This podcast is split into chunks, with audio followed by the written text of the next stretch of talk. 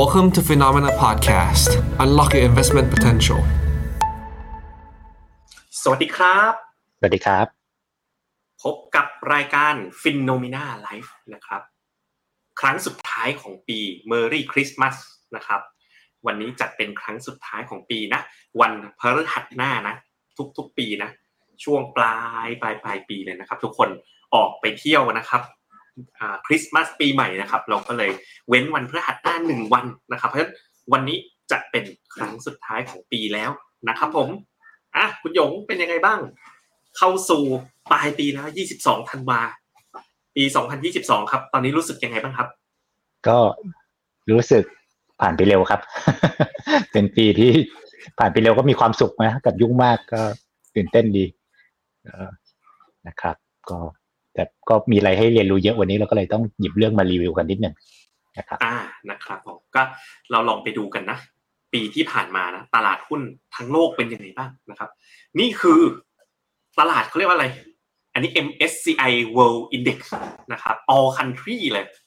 ดูกันทั้งโลกเลย วันนี้อะให้ดูกราฟเดียวเลยนะครับ อธิบายง่าย ๆ ก็คือไซด์เวย์ดาวเนาะแต่ว่าก็ถือว่าเป็นปีที่ผันผวนนะ volatility เนี่ยขึ้นสูงทีเดียวนะครับ แล้วก็ตลาดโดยรวมเนี่ยก็ย่อตัวนะครับ กลมๆนี่ก็จะอยู่ประมาณถึงยี่สิบเปอร์เซ็นต์นะก็เรียกได้ว่าเราอยู่ในอย่างนี้เรียก bear market rally ได้ไหมคุณหยงได้ได้ได้เนาะเรียกว่าเป็น bear market sideway down อ่าแล้วก็เนี่ยเป็น bear market rally เนาะเนี่ยโอ้โหช่วงปลายเนาะนึกว่าเฟดขึ้นดอกเบี้ยน้อยลงทำไมเฟดขึ้นดอกเบี้ยน้อยลงอะผมผมซูมมาช่วงปลายเลยเนี่ย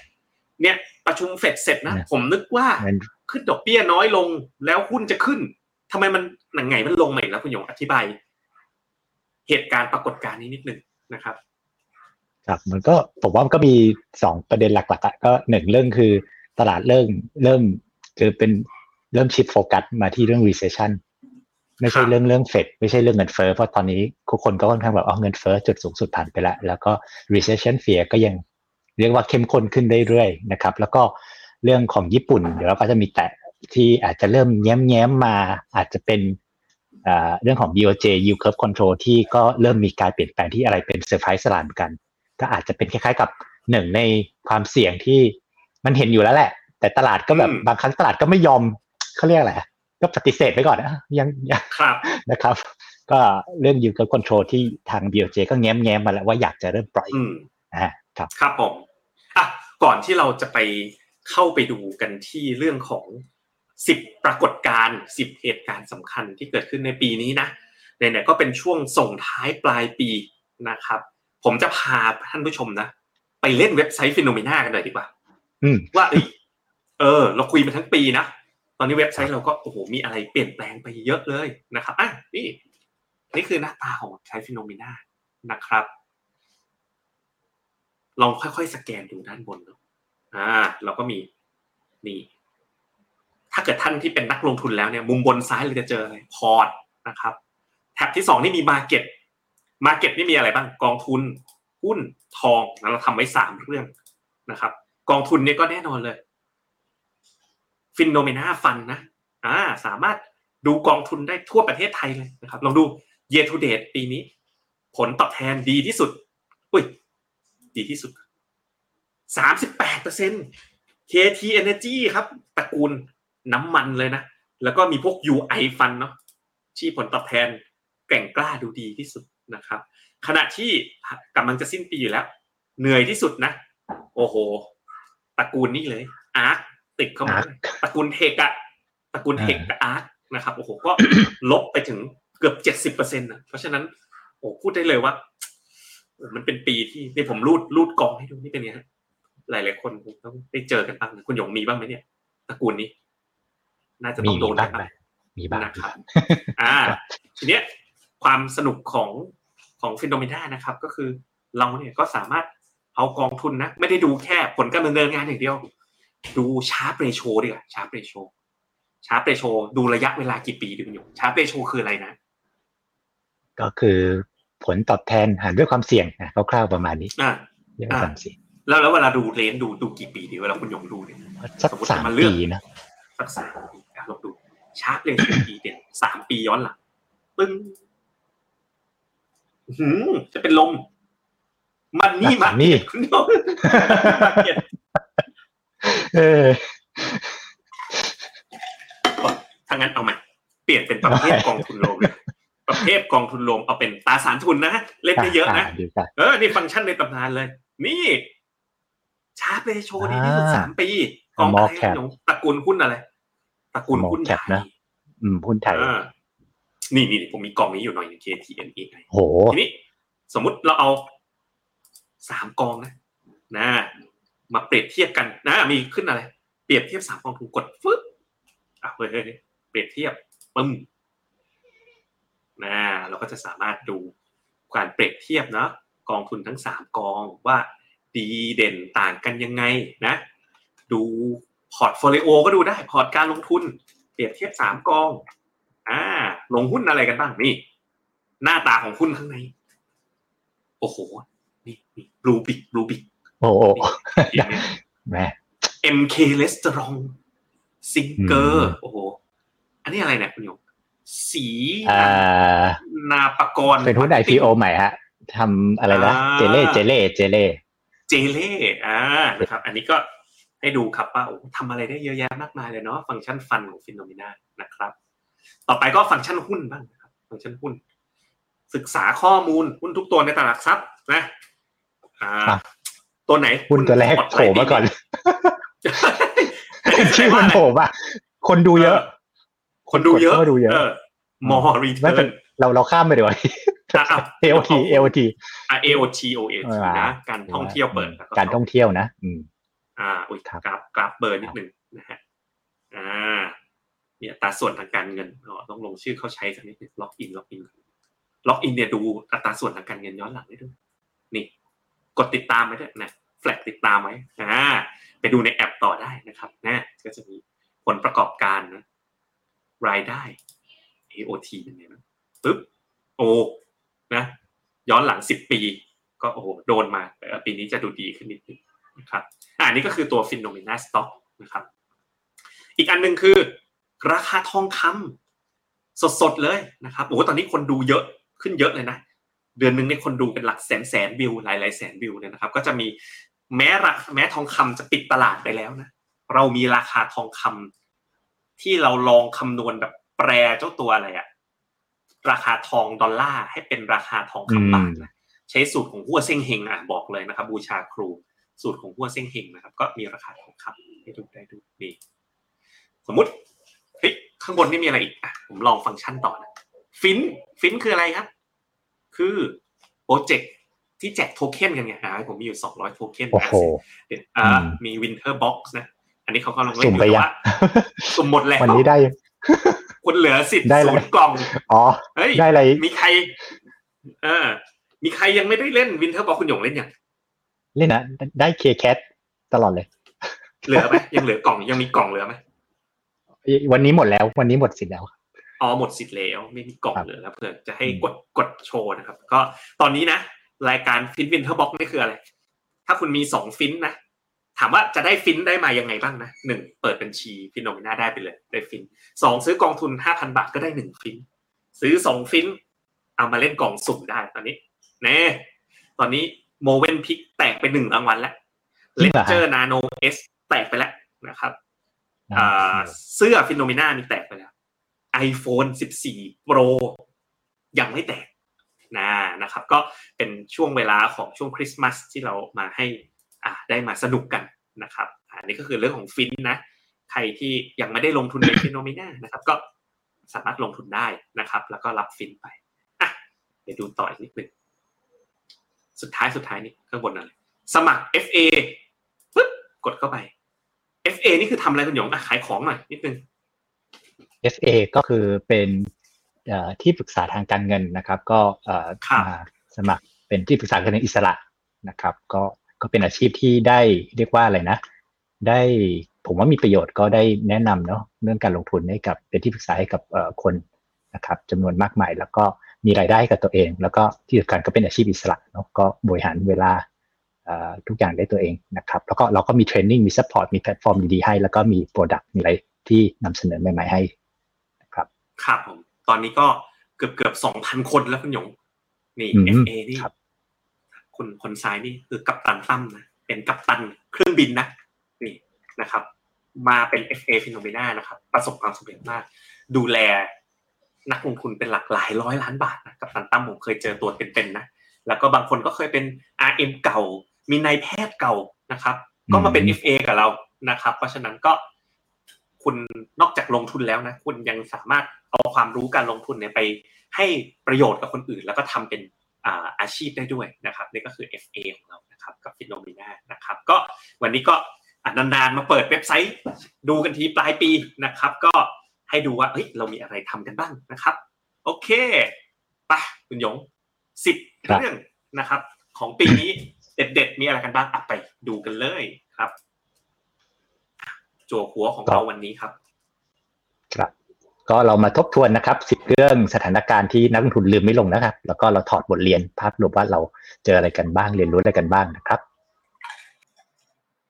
ครับก็เริ่มต้นปีด้วยสงครามรัสเซียยูเครนนะครับ ผมว่าก็เป็นเรื่องที่เปิดปีมาก็เซอร์ไพรส์เนอะนะครับ เปิดปีมาก็เจอเรื่องหนักๆเลยนะครับ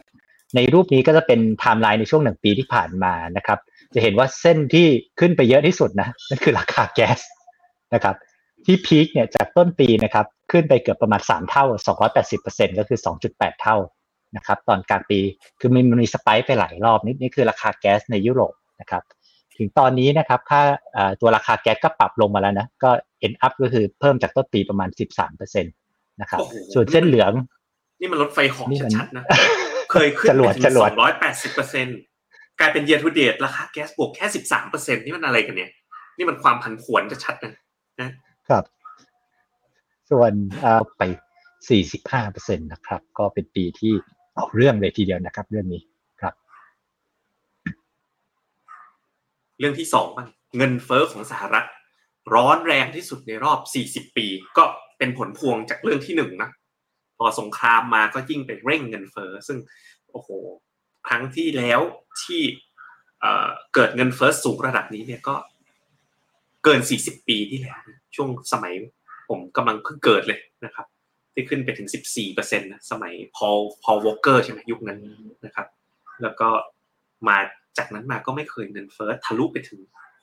9%ได้มาก่อนเลยนะนะครับ ก็เลยทำให้เฟดโอ้โหขึ้นดอกบงดอกเบี้ยกันมากมาย แต่ก็ดูจะปิดปีด้วยภาพของคำว่า off peak นะ off peak ก็คือ 9.1 เนี่ยคงเป็นการมาร์ก ไฮของเงินเฟ้อรอบนี้ไปแล้วนะครับ ตอนนี้ตลาดก็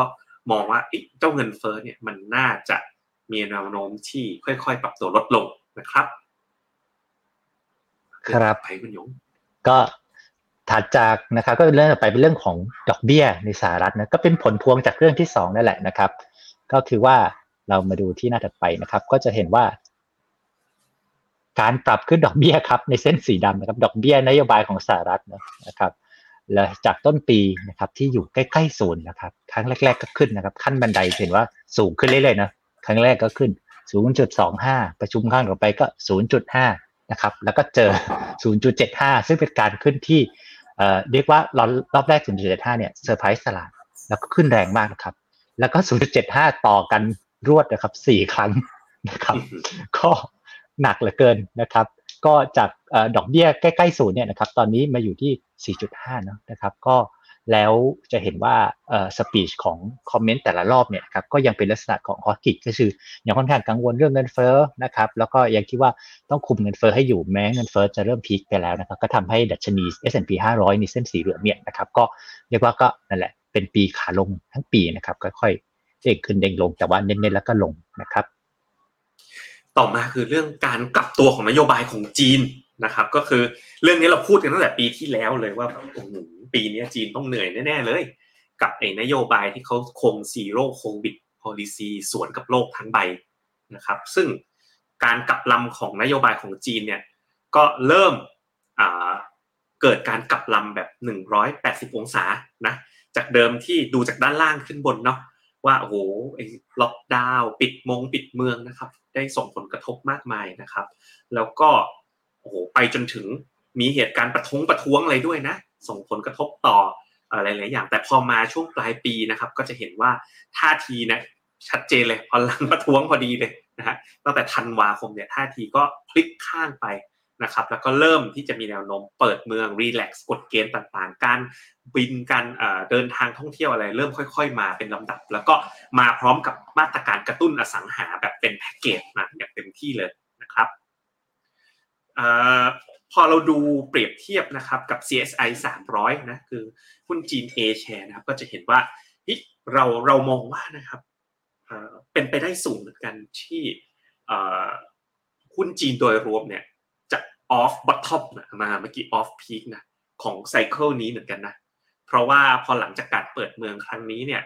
เศรษฐกิจของจีนก็น่าจะเริ่มมีแรงส่ง valuation ของจีนก็ถูกกดอย่างรุนแรงมา 2 ปีติดกันนะคุณหยง ซึ่งทางถ้าเกิดได้ไปดูในรายการที่เราจัดที่ผ่านมาเนี่ย เมื่อตลาดหุ้นจีนลบติดกัน 2 ปีเนี่ยทุกแทบทุกครั้งเลย ปีถัดไปนะ ปีที่3มาจะมีการ rebound ที่ดี นะครับก็เลยเป็นทำให้เราเนี่ยเรามีการเพิ่มน้ำหนักการลงทุนในจีนนะครับจาก 10%เป็น 15%บนโมเดลของ GAR ไปเมื่อสัปดาห์ที่แล้ว รับในส่วนนี้นะครับที่เห็นว่าเออน่าจะมีโอกาสทำผลตอบแทนได้สำหรับตลาดหุ้นจีนนะครับไปดูที่อังกฤษกันบ้างเดี๋ยวครับอังกฤษก็เจอมรสุมหนักนะครับมรสุมเป็นยังไงบ้างนะครับ ก็ในช่วงเอ่อช่วงเดือน 7 ถึงเดือน 10 นะครับ ก็เป็นช่วงที่เรียกว่าท้าทายของอังกฤษนะครับ ก็คือเรื่อง7นี่ก็มีคุณบริสจอนสันนะครับ ซึ่งเป็นอดีตรัฐมนตรีในตอนนั้นก็ลาออกเนาะนะครับ แล้วก็เดือน 9 นะครับ ก็มีเรื่องเศร้าของจริงๆคนทั้งโลกนะครับราชินีอลิซาเบธที่2นะครับ แล้วก็ด้านล่างครับจะเห็นปกผมชอบปกนี้มากเลยนะครับ ก็คือเห็นที่พายเรือใช่ไหมครับก็คือในสองคนนั้นนะครับ ก็คือรูปบนขวานะคนพายเรือตอนนั้นนะครับ คือคุณควาซิควาเทง นะครับ ก็เป็นรัฐมนตรีคลังของรัฐบาลของคุณอดีตนะครับ ก็เป็นอดีตนายกริชทรัสที่มาต่อคุณบริจอนสันเนี่ยนะครับ ซึ่งเข้ามาก็มาด้วยนโยบายนะครับเรียกว่าออกนะออกเรื่องของนโยบายคล้ายๆกระตุ้นกระตุ้นเศรษฐกิจนะครับ ที่เขาเรียกกันว่ามินิบัตเจ็ตแต่เข้ามาก็ทำให้ตลาดและความเชื่อมั่นทุกอย่างเสียไปเลยนะ เพราะว่ามีค่าใช้จ่าย โน่นนี่นั่นเต็มไปหมดในพิธีบัตเจ็ตนะครับ แต่ก็ไม่ได้ชัดเจนว่าจะหาเงินมาไฟแนนซ์ยังไงนะครับฉะนั้นตัดก็ผันผวนหนักมากนะครับ ซึ่งก็ทำให้คุณกวาซี่ควาเทงเนี่ยครับสามสิบแปดวันหลังจากได้รับตำแหน่งเนี่ยก็โดนไล่ออกเนาะแล้วคุณลิสทรัสเนี่ยก็เป็นคนไล่เองนะได้แต่งตั้งสามสิบแปดวันก็ไม่ไหวอะเปลี่ยนรัฐมนตรีครั้งอีกประมาณไม่ถึงสิบวันถัดมา ก็ตัวเองก็ไปตามเหมือนกันนะครับ ก็เลยเป็นอะไรที่ เปลี่ยนแปลงเร็วมากนะครับ ในช่วงสี่เดือนที่ท้าทายของอังกฤษนะครับ ซึ่งนะครับผลลัพธ์นะถ้าเราไป track จากค่าเงินปอนนะครับ ค่าเงินปอนเนี่ยวิธีดูก็คือถ้ามันลงต่ำคือค่าเงินอ่อนลงนะครับ จะเห็นว่าในช่วงเดือน7นะครับเดือนจุดความวุ่นวายเรื่องต่างๆเนี่ยอยู่ในเดือน 9 เยอะๆนะครับคุณลิสทรัสเนี่ยได้เป็นเรียกว่า ช่วงต้นเดือน9เนี่ยทรัสได้เป็นแต่งตั้งเป็นนายกนะแล้วตอนประกาศ mini budget เห็นไหมครับยี่สามเซปเนี่ยค่าเงินปอนด์แบบร่วงแบบหนักมากนะครับแล้วหลังจากนั้นพอคุณริชัสนะครับลาออกคุณควาซี กวาร์เทงลาออกเนี่ยนะครับค่าเงินปอนด์ก็ค่อยๆดีขึ้นนะพอได้รัฐมนตรีคนใหม่ล่าสุดคุณริชี สุนักนะครับก็ริชี สุนักก็เรียกว่าค่าเงินปอนด์เนี่ยก็กลับมาฟื้นนะบ่งบอกถึงความเชื่อมั่นที่ดีขึ้นสำหรับอังกฤษนะครับ ไปดูกันเจาะเรื่องความผันผวนในตลาดอสังหาของจีนนิดนึงนะครับ ซึ่งล่าสุดก็อย่างที่เราเมื่อสักครู่ว่าจีนเนี่ยเริ่มออกมาตรการกระตุ้นมาอีกชุดใหญ่เลยนะครับ ก็เริ่มมีภาพของการประท้วงนะครับ ก็คือไม่ยอมชำระหนี้นะครับสำหรับโปรเจกต์ที่มีปัญหานะก็คือโปรเจกต์ที่สร้างไม่เสร็จ เริ่มต้นจากตอนแรกก็เริ่มต้นที่มณฑลเหอหนานนะแล้วก็กระจายออกไปในหลาย ๆมณฑลในประเทศจีนนะครับ แล้วก็เริ่มเห็นภาพของตราสารหนี้ อสังหาของจีนนะครับถูกเทขายอย่างมากเลย ซึ่งสีแดงในกราฟนี่คืออะไร 32%เนี่ยคือถ้าเป็น Chinese จังดอลลาร์บอลเนี่ยเทรด below 20 เซนหมายความว่าจากราคาตราสารหนี้ที่ออกตอนหนึ่งร้อยเนี่ยถูกเทรดต่ำกว่า 20%ก็คือคิดง่ายๆ คิดว่าเจ้าหนี้อะลูกหนี้นะครับก็คือบริษัทอสังหาเหล่านี้จะไม่สามารถที่จะจ่ายหนี้ได้โอ้โหอันนี้ก็เป็นสถานการณ์ที่เรียกได้ว่าเข้มข้นมากๆเลยในจีน แต่ว่า ส่วนตัวผมมองว่าจีนเนี่ยนะครับเขาธนาคารของจีนนะคุณยงส่วนใหญ่เป็นธนาคารรัฐเนี่ยเวลามันเกิด NPL เกิดอะไรขึ้นเนี่ยเขาไม่ยอมปล่อยให้เกิดง่ายๆ คือเป็นเป็นการอุ้มอะเป็น moral hazard นิดๆอะสุดท้ายแล้วธนาคารไม่แทงไม่แทงเป็นหนี้ศูนย์แล้วไม่ปล่อยให้บริษัทล้มละลายและธนาคารส่วนใหญ่ก็เป็นธนาคารของรัฐนะครับ ก็เลยทำให้เขาสามารถที่จะเยียวยากับปัญหาไปได้ดีพอสมควรเหมือนกันที่ผ่านมา ซึ่ง อีกจุดหนึ่งที่น่าสนใจก็คือถ้าเราดูหนี้สินนะ private debt คือหนี้สินของภาคเอกชนนะนะครับ ก็เพิ่มขึ้นเยอะเลยนะครับ สูงถึงประมาณเกือบ 2 เท่าของ GDP เลยนะครับ ก็อันนี้ก็เป็นอีกหนึ่งเรื่องนะครับที่ที่น่าจับตามองมันเหมือนกับว่านี่ภาคเอกชนเนี่ยก็ถูกอุ้มดูแลโดยโดยภาครัฐที่เขาเกินดุลมาอย่างมาก แล้วก็มีทุนสำรองเก็บไว้อย่างมากในปัจจุบัน นะครับ ก็อันนี้ก็เป็นสถานการณ์หนึ่งที่ที่เห็นในปัจจุบัน แต่ก็จริง ๆ ก็ไม่ใช่เฉพาะจีนเนาะะประเทศทั้งหลายที่เรียกตัวเองว่าเป็นประเทศยักษ์ใหญ่ ประเทศ develop country นี่ดูแล้วกู้ชาวบ้านเอาซะเยอะเลยเนาะไม่ว่าจะเป็นอเมริกาอังกฤษญี่ปุ่นนะครับ ก็มีระดับ private debt นั้นนี่ภาคเอกชนที่สูงนะครับครับมาเรื่องนี้ซึ่งก็เป็นเรื่องร้อนๆล่าสุดเหมือนกันก็คือ เรื่องของนโยบายทางการเงินของญี่ปุ่นนะครับที่สวนทางกับทั่วโลกเลยเพราะอย่างเช่นนโยบาย yield curve control นะครับนโยบาย yield curve control คืออะไรนะครับก็คือญี่ปุ่นเนี่ยนะครับเขาพยายามนะครับกดดอกเบี้ยนะครับอัตราพันธบัตรเนี่ยนะครับ10ปีไว้ใกล้ๆศูนย์นะครับซึ่งก็ในขณะที่ธนาคารกลางอื่นของโลกนะครับก็อย่างสหรัฐเราก็นำเสนอไปแล้วช่วงต้นนะก็คือทั้งเอาจริงทั้งโลกแหละก็คือ ขึ้นดอกเบี้ยกันนะครับ เพื่อสกัดเงินเฟ้อนะครับ แต่ว่าญี่ปุ่นเนี่ยก็ยังเรียกว่ากดดอกเบี้ยต่ำแล้วก็ใช้แบบทุกท่าเลยนะ ทั้งลดดัตราดอกเบี้ยที่ต่ำนะครับ แล้วก็ทำ yield curve control กดตัว 10 ปีไว้ที่ใกล้ๆศูนย์นะครับ ก็ทำให้ค่าเงินเยนก็อ่อนมาก แล้วก็ BOJ หรือธนาคารกลางญี่ปุ่นเนี่ยต้องแทรกแซงค่าเงินไปบ้างในช่วงตอนที่พีคๆประมาณเดือนที่แล้วนะครับ ซึ่งนะครับ แล้วนโยบาย yield curve control เนี่ยนะครับเกิดขึ้นในช่วงปี 2016 นะครับตอนนั้นเนี่ยนะครับก็คือนโยบายง่าย ๆ ก็คือว่าเขาอยากให้อัตราดอกเบี้ยพันธบัตร10 ปีอยู่ใกล้ๆศูนย์แล้วก็มีรูมบวกลบนะครับตอนประมาณ 0.25เปอร์เซ็นต์นะครับก็แกว่งให้อยู่ในกรอบนะครับแต่นะครับเมื่อสองวันที่แล้วนะครับวันที่ 20 ธันวาคมนะเริ่มออกอาการนะครับก็คือบอกว่า มันเหมือนเป็นเรื่องเล็ก ๆ นะครับก็บอกว่าแต่ก่อนเนี่ยกรอบให้แกว่งเนี่ยบวกลบ 0.25 เนี่ยให้เป็น 0.5 นะครับแต่ว่าเรื่องนี้เนี่ยทำให้ตลาดเนี่ยตกใจพอสมควรเดี๋ยวเราไปดูในหน้าถัดไปนะเพราะว่าจะเห็นว่านะครับตัว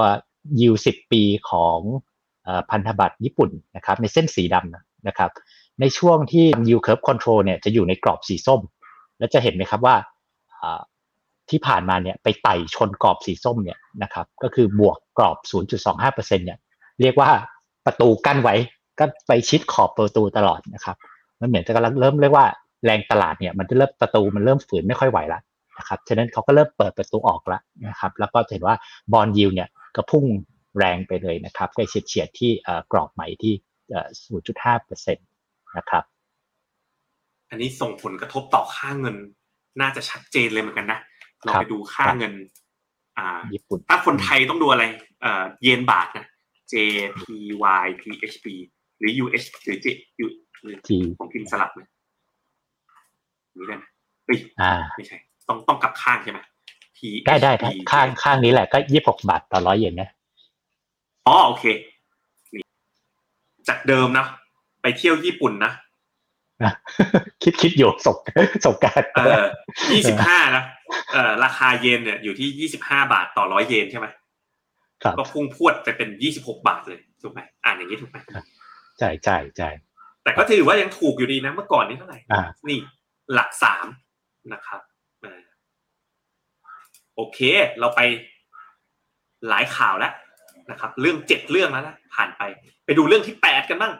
อุ้ยเรื่องที่เจ็ดจะไม่จบอะคุณหยงเอาให้จบก่อนอ๋อค่ะครับเมื่อกี้เรื่องค่าเงินก็เมื่อกี้พี่เจษเปิดกราฟไปดูว่าค่าเงินคือ แต่นี้เราเป็นดอลลาร์เยนเส้นสีดำนะก็คืออ่าถ้าถ้าสีดำลงก็คือเยนแข็งเมื่อเทียบกับดอลลาร์ก็เทรนด์เดียวกันนะพอประกาศวันที่ 20 นะครับ ก็ค่าเงินเยนเนี่ยก็เริ่มแข็งค่าอย่างรวดเร็วนะเช่นเดียวกับพวกไอตัว bond yield ที่เด้งไปแรงนะครับ ก็เป็นกึ่งกึ่งช็อกที่เขาเรียกว่าคล้ายๆกับ จะเสียวๆอุบัติเหตุทางการเงินก็ไม่ขนาดนั้นนะ แต่ก็เป็นช็อกเพราะว่าตลาดเนี่ยไม่คิดว่า BOJ เนี่ยจะทำอะไรจนถึงเดือนสี่ตอนที่คุณโคโรดะเนี่ยจะลาออกนะครับ ไว้หมดหมดหมดวาระนะครับ ท่านผู้ชมมีใครไปเที่ยวญี่ปุ่นกันมาบ้าง สารภาพมาซะดีๆนะในช่วงที่เงินเยนถูกขนาดนี้เนาะเขาบอกสามเดือนที่ผ่านมาเนี่ยรวมกระทั่งแม้กระทั่งวันนี้นะคนไทยเต็มญี่ปุ่นเลยนะ มีใครไปมาแล้วกันบ้างนะครับ ไปไปเมืองไหนกันมาบ้างพิมพ์มาบอกหน่อย ของมันถูกลงจริงหรือเปล่า ผมไปแล้วผมก็ว่ามันก็ถูกลงนะคุณอยู่ถูกลงระดับหนึ่งอาหารอืมรู้สึกว่าถูกลงแต่เขามีการปรับราคาขึ้นด้วยนะอ่าปรับรับนักท่องเที่ยวนี่แหละ คือ แทนที่ไปถึงแล้วเอ๊ะมันจะราคามันจะถูกเหมือนเดิมนะมันก็ขึ้นราคามามารับนักท่องเที่ยวพอดีเลยนะครับใครไปเที่ยวญี่ปุ่นมาแล้วมาแชร์กันนะครับ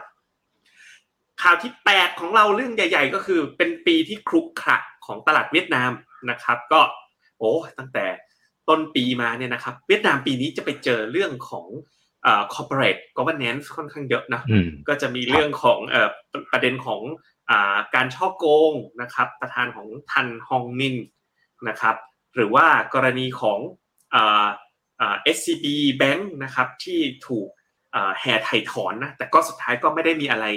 นะครับมีกรณีที่ค่าเงินเวียดนามเนี่ยเริ่มถูกปรับให้อ่อนค่า ผมว่าอันนั้นก็อาจจะนโยบายอาจจะผิดพลาดเหมือนกัน การที่ไปคงดอกเบี้ยไปคงดอกเบี้ยนโยบายไว้ไม่ใช่คงค่าเงินเอาไว้นะไปคุมค่าเงินเอาไว้ระดับหนึ่งทั้งทั้งที่ค่าเงินดอลลาร์แข็งนะครับ ก็ปีนี้ก็เลยเป็นปีที่เฮ้ยกูขระทีเดียวนะครับ แต่ว่าสุดท้ายในช่วงปลายปีเนี่ยสถานการณ์ก็ดู คลี่คลายลงนะครับดูดีขึ้นในช่วงท้ายปีนะครับ ซึ่งสำหรับเวียดนามเนี่ยการปรับฐานอย่างจริงจังขนาดนี้นะครับ ประมาณแถวแถวๆโอ้ถ้าจากถ้าจากจุดพีคเนี่ยก็น่าจะได้ประมาณ ถ้าจากต้นปีนะอาจจะได้ถึงเกือบ 50%เนี่ยเรามองว่าเป็นโอกาสที่ดีนะครับสำหรับการลงทุนในเวียดนามนะครับ ใครที่เจ็บตัวอยู่ก็แนะนำว่าอตอนนี้เพิ่มน้ำหนักได้ ส่วนใครที่ยังไม่มีก็เป็นโอกาสดีที่ได้ซื้อของที่ราคาค่อนข้างถูกนะครับ ถ้าเราไปดูกันนะครับ ก็จะเห็นว่าเราจะเปิดภาพนี้ให้ดูบ่อยนะก็คือตัวเวียดนาม interbank เส้นสีส้ม และครั้งนี้เราก็มาเปรียบเทียบกับดัชนีอีกตัวหนึ่งที่วัดความ panic ของตลาดหุ้นเวียดนามก็คือค่าเงินดองของเวียดนามเอง ก็จะเห็นว่าภาพเนี่ยโอ้ช่วงที่ตลาด dump ลงหนักๆนะครับ ของปีนี้ค่าเงินดองเนี่ยมันอ่อนค่าอย่างมากเลย แต่พอค่าเงินดอลลาร์เริ่มกลับมา อ่อนค่าช่วยบ้างนะครับ อีกส่วนหนึ่งก็คือเงินดองก็เริ่มได้ปรับสมดุลตามกลไกตลาดไประดับหนึ่งแล้วเนี่ยค่าเงินดองเนี่ยก็กลับมาเริ่มที่จะเส้นสีดำกลับมาแข็งค่านะครับซึ่งก็สอดคล้องกับเนี่ยพอเห็นไหมครับเงินดอกแข็งค่าเงินเอ่อดัชนีหุ้นเวียดนามก็เริ่มมีแนวโน้มที่รีบาวได้มากขึ้นนะครับ ครับ อีกเรื่องที่พลาดไม่ได้เรื่องที่เก้าโอ้เรื่องที่เก้าครับครับ ก็ตลาดคริปโตนะครับ พายุก็มาทั้งปีเหมือนกันนะไม่แพ้เวียดนามเลยผมว่านะครับ ก็เจอพายุอะไรมาบ้างนะครับคริปโต ก็ก็ไล่มานะครับ ผมคิดว่าถ้าใครอยู่วงการคริปโตก็ตั้งแต่ Luna นะ แล้วก็ Three Arrows นะครับเซลเซียสนะครับ ก็ไมโครสตร t จีนะครับ หลายหลากเคสต่างกรรมต่างวาระนะครับ และล่าสุดที่หนักมาก ก็คือเรื่องของ FTX นะแต่ว่า FTX เนี่ยก็เป็นเรื่องฟรอดใช่ไหมแต่ละแต่ละเหตุปัจจัยของแต่ละเคสเนี่ยก็ไม่ได้เหมือนกันซะทีเดียวนะครับ แต่ว่าทุกเหตุการณ์เนี่ยก็เรียกว่ากระทบความเชื่อมั่น และกระทบมูลค่าของเอ่อภาพรวมของคริปโตเคอเรนซีนะครับโดยรวมนะครับ ด้านล่างซ้ายก็น่าสนใจนะ Grayscale มีอะ Bitcoin AUM อยู่หมื่นล้าน Coinbase มีถือ Bitcoin อยู่หมื่นล้านนะครับ ก็โอ้ครับ เอาเรื่องเลย แล้วก็มีประเทศหนึ่งนะที่เขานิยม Bitcoin มากๆ อันนั้นคืออะไรเวเนซุเอลาหรือเปล่าที่แบบว่าไปทำตัวเป็นประเทศ Bitcoin นะครับ ก็น่าจะคอยกันอีกนานเลยนะครับ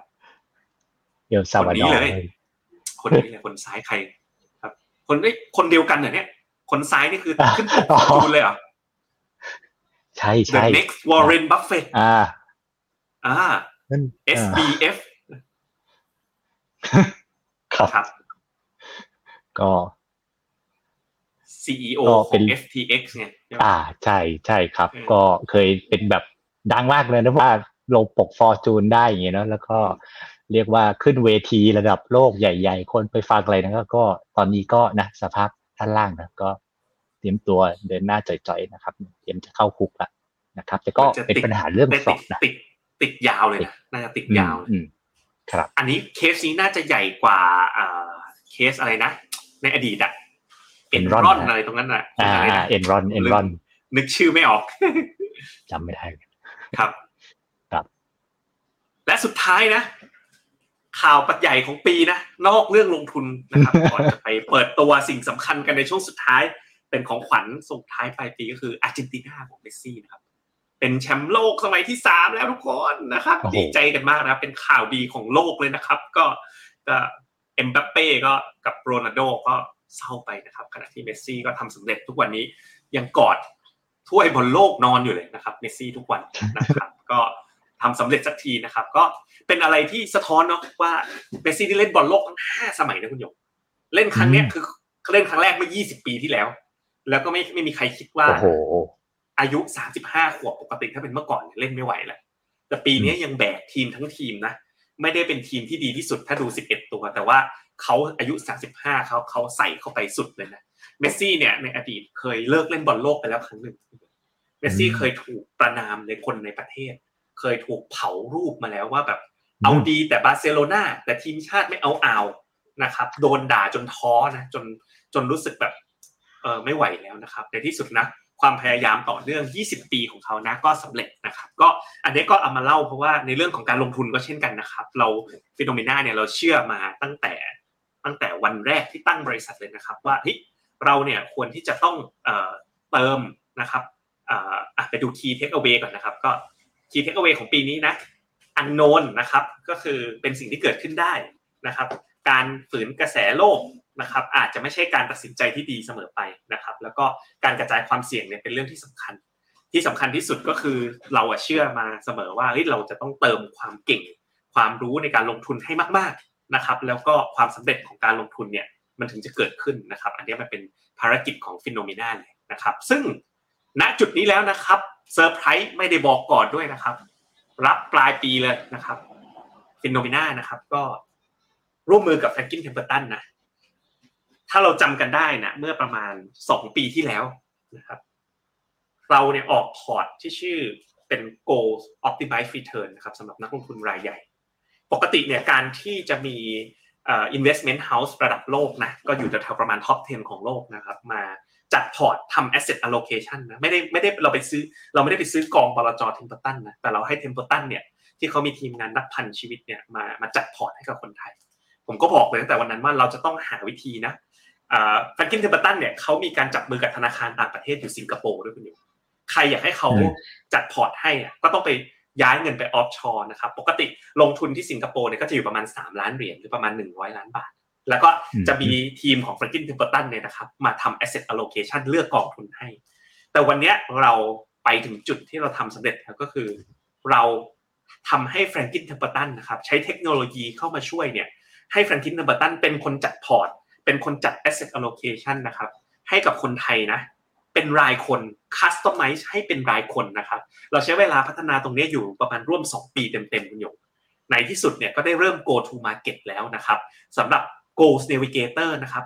จะเป็นอย่างไรลองไปดูคลิปวิดีโอนี้กันเลยนะครับคุณเป็นเด็กคนใช่ไหม ที่มีความฝัน มีเป้าหมายในอนาคตที่คุณต้องการ ส่งลูกเรียนต่างประเทศ มีบ้านพักตากอากาศไว้พักผ่อนกับครอบครัว มีเงินสักก้อนไว้ดูแลพ่อแม่ ใช้ชีวิตอย่างมีความสุขในวัยเกษียณ ถ้ามีเงินเหลือก็อยากซื้อรถในฝันสักคัน แต่การวางแผนการเงินและการลงทุนให้ประสบความสำเร็จก็เป็นเรื่องที่ไม่ง่าย การบริหารจัดการเงินลงทุน ติดตามพอร์ต การบริหารความเสี่ยงท่ามกลางสภาวะตลาดที่ผันผวน ไม่รู้ว่าควรลงทุนอย่างไรดี เมื่อสถานการณ์ทางการเงินและความต้องการเปลี่ยนไป ให้ p h e n o m e n a Goals Navigator เพิ่มโอกาสในเป้าหมายของคุณให้กลายเป็นจริง ด้วยเทคโนโลยีวางแผนการลงทุนและจัดพอร์ตระดับโลก ที่พัฒนาร่วมกับ Franklin Templeton องค์กรที่บริการด้านการวางแผนการลงทุน และบริหารสินทรัพย์ ให้กับนักลงทุนทั่วโลกมายาวนานกว่า 7 ทศวรรษ p h e n o m e n a Goals Navigator รองรับการวางแผนแบบ Multi Goal Multi Priority ให้คุณลงทุนแยกตามเป้าหมายที่หลากหลาย ครบ จบในที่เดียว พร้อมจัดลำดับความสำคัญเพื่อให้คุณจัดสรรเงินลงทุนได้อย่างมีประสิทธิภาพสูงสุด แผนการลงทุน มุ่งเน้นความสำเร็จของเป้าหมายหรือ success driven ด้วยแนะนำเงินลงทุน ระยะเวลาลงทุน และพอร์ตการลงทุนที่เหมาะสมให้ในแต่ละช่วงเวลา และสำคัญที่สุด ระบบจะพร้อมดูแลแบบ lifetime planning ที่จะคอยอยู่กับคุณไปตลอด สามารถออกแบบ ปรับเปลี่ยน และติดตามแผนการลงทุนให้เหมาะสมกับสภาวะตลาดหรือความต้องการของคุณได้อยู่เสมอ ให้คุณได้มีแผนการลงทุนที่ออกแบบมาเพื่อคุณโดยเฉพาะ พร้อมที่ปรึกษาการลงทุนคอยดูแลเคียงข้างคุณอย่างใกล้ชิด ตลอดเส้นทางการลงทุน ให้ทุกความฝันของคุณเป็นจริงได้ ตอบโจทย์ทุกเป้าหมาย ครอบคลุมทุกไลฟ์สไตล์ด้วย p h e n o m e n a Goals Navigator สำหรับที่ปรึกษาการลงทุน พาลูกค้าไปถึงทุกเป้าหมายด้วยเครื่องมือที่ให้คุณดูแลลูกค้าได้อย่างมืออาชีพ มาร่วมเป็นส่วนหนึ่งกับเราได้แล้ววันนี้ ดูรายละเอียดเพิ่มเติมได้ที่ p h e n o m e n a c o m g o a l s n a v i g a t o r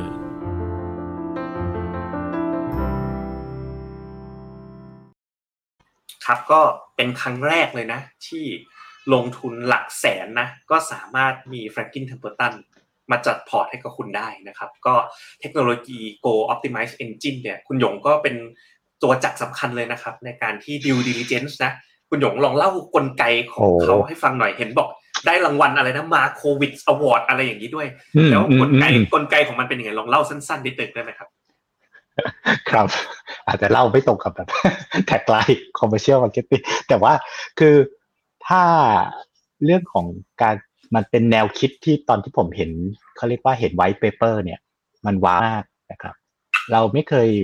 ผมคิดว่าต้องบอกว่ามันเป็น product ลักษณะแนวคิดที่ไม่เคยมีที่ไหน offer ในเมืองไทยนะครับ แล้วก็เทคโนโลยีเนี่ยนะครับ การเวลา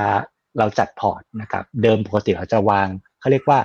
ไปตาม risk base ความเสี่ยงนะแบ่งระดับความเสี่ยง หรือ target return นะครับ แต่อันเนี้ยเขาจะเอาเป้าหมายไปที่ตั้ง แล้วมันจะเป็นโมเดลที่คอยปรับระดับความเสี่ยงนะครับ ให้ไปถึงเป้าหมายนะครับเออฉะนั้นลักษณะมันจะไม่ใช่บอกว่าเรามาเลือกความเสี่ยง แต่เราเอาสิ่งที่เราอยากได้สิ่งที่เราไปถึงเป็นตัวตั้ง แล้วการที่โมเดลที่บอกเนี่ยนะครับมันคือว่าผมพูดว่ามันพิสูจน์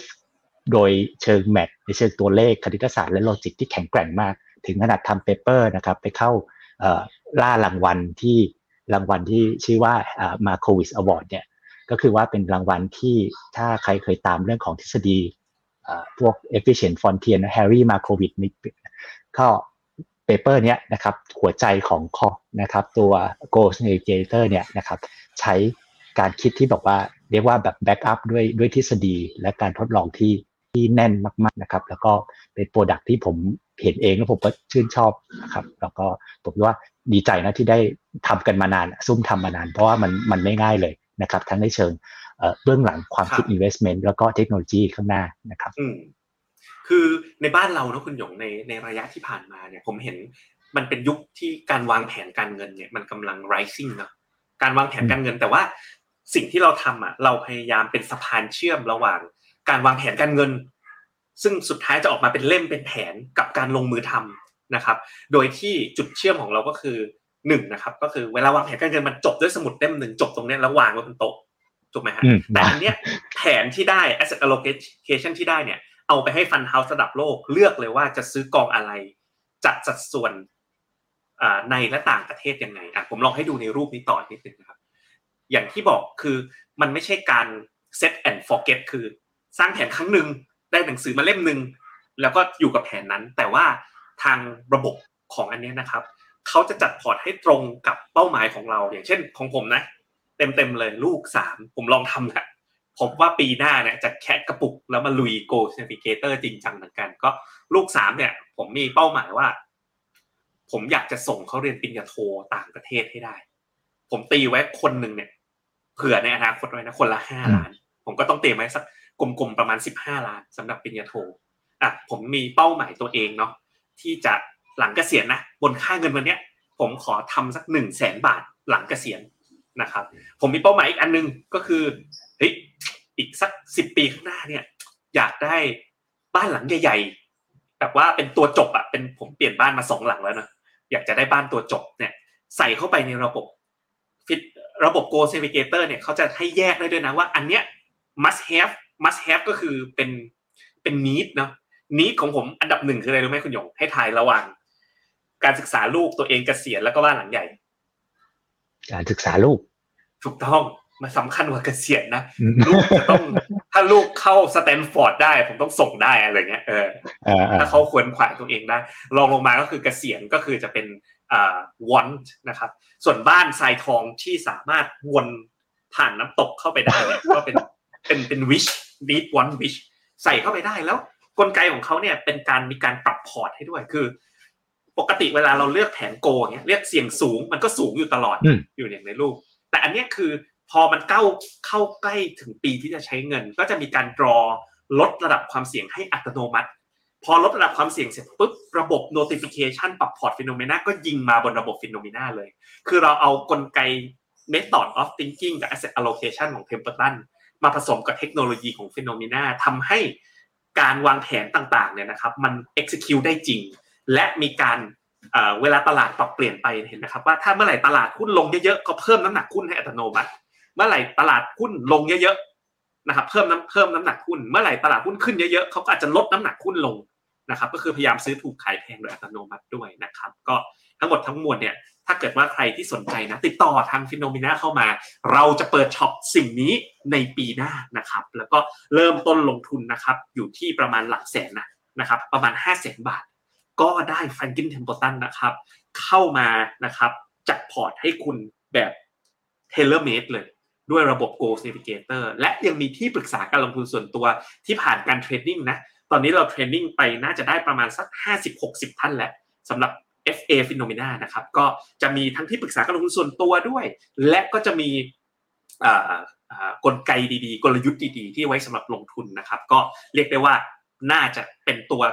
ตัวสำคัญที่ทำให้คนไทยเนี่ยลงทุนอย่างมีคุณภาพมากขึ้นนะครับอะไป Q&A กันส่งท้ายปลายปีมีอะไรกันบ้าง ไม่ก็เยอะเท่าไหร่นะครับ ส่วนใหญ่ก็เป็นฟิน Winter Box นะครับ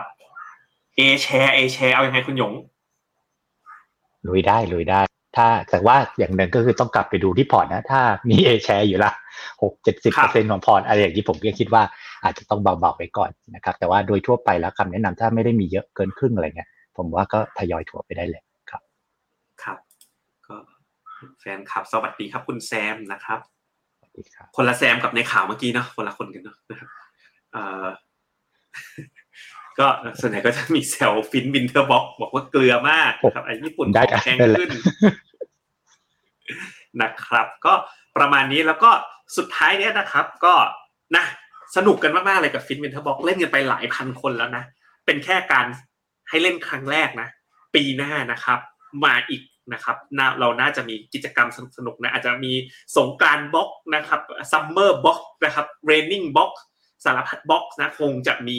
อีกอย่างต่อเนื่องเลยอะมีคนถามว่าคนที่ลงทุนกับ FINNO จะได้ใช้ด้วยไหม ได้ใช้ด้วยแน่นอนนะครับ ก็ปีอันเนี้ยเราเป็น teaser ส่งท้ายไปปีนี้ด้วย Goals Navigator นะครับนักลงทุนทุกคนได้ใช้ไม่มีค่าใช้จ่ายด้วยนะครับ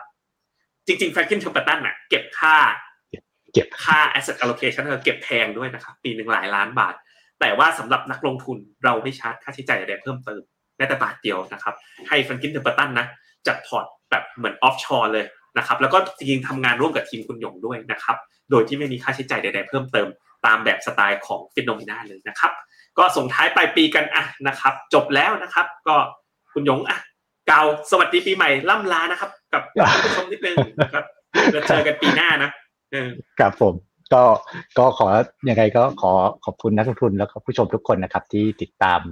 รายการที่หน้าไลฟ์นะครับ ผมกับพี่เจษนะครับ แล้วก็ปีหน้านะเราก็ออกเอาลุกไปแล้วสัปดาห์ที่แล้วนะครับ ถ้ายังไม่ได้ไปดูก็ย้อนกลับไปดูนะครับ ก็คิดว่าปีหน้าน่าจะมีโอกาสนะแม้ตอนระยะสั้นในช่วงครึ่งปีแรกก็ยังมีความเสี่ยงนะครับยังไงก็เรื่องการลงทุนก็มองระยะยาวนะครับ ก็ติดตามข้อมูลข่าวสารกันเรื่อยๆนะครับยังไงวันนี้ผมกับพี่เจษก็ขอ Merry Christmas นะแล้วก็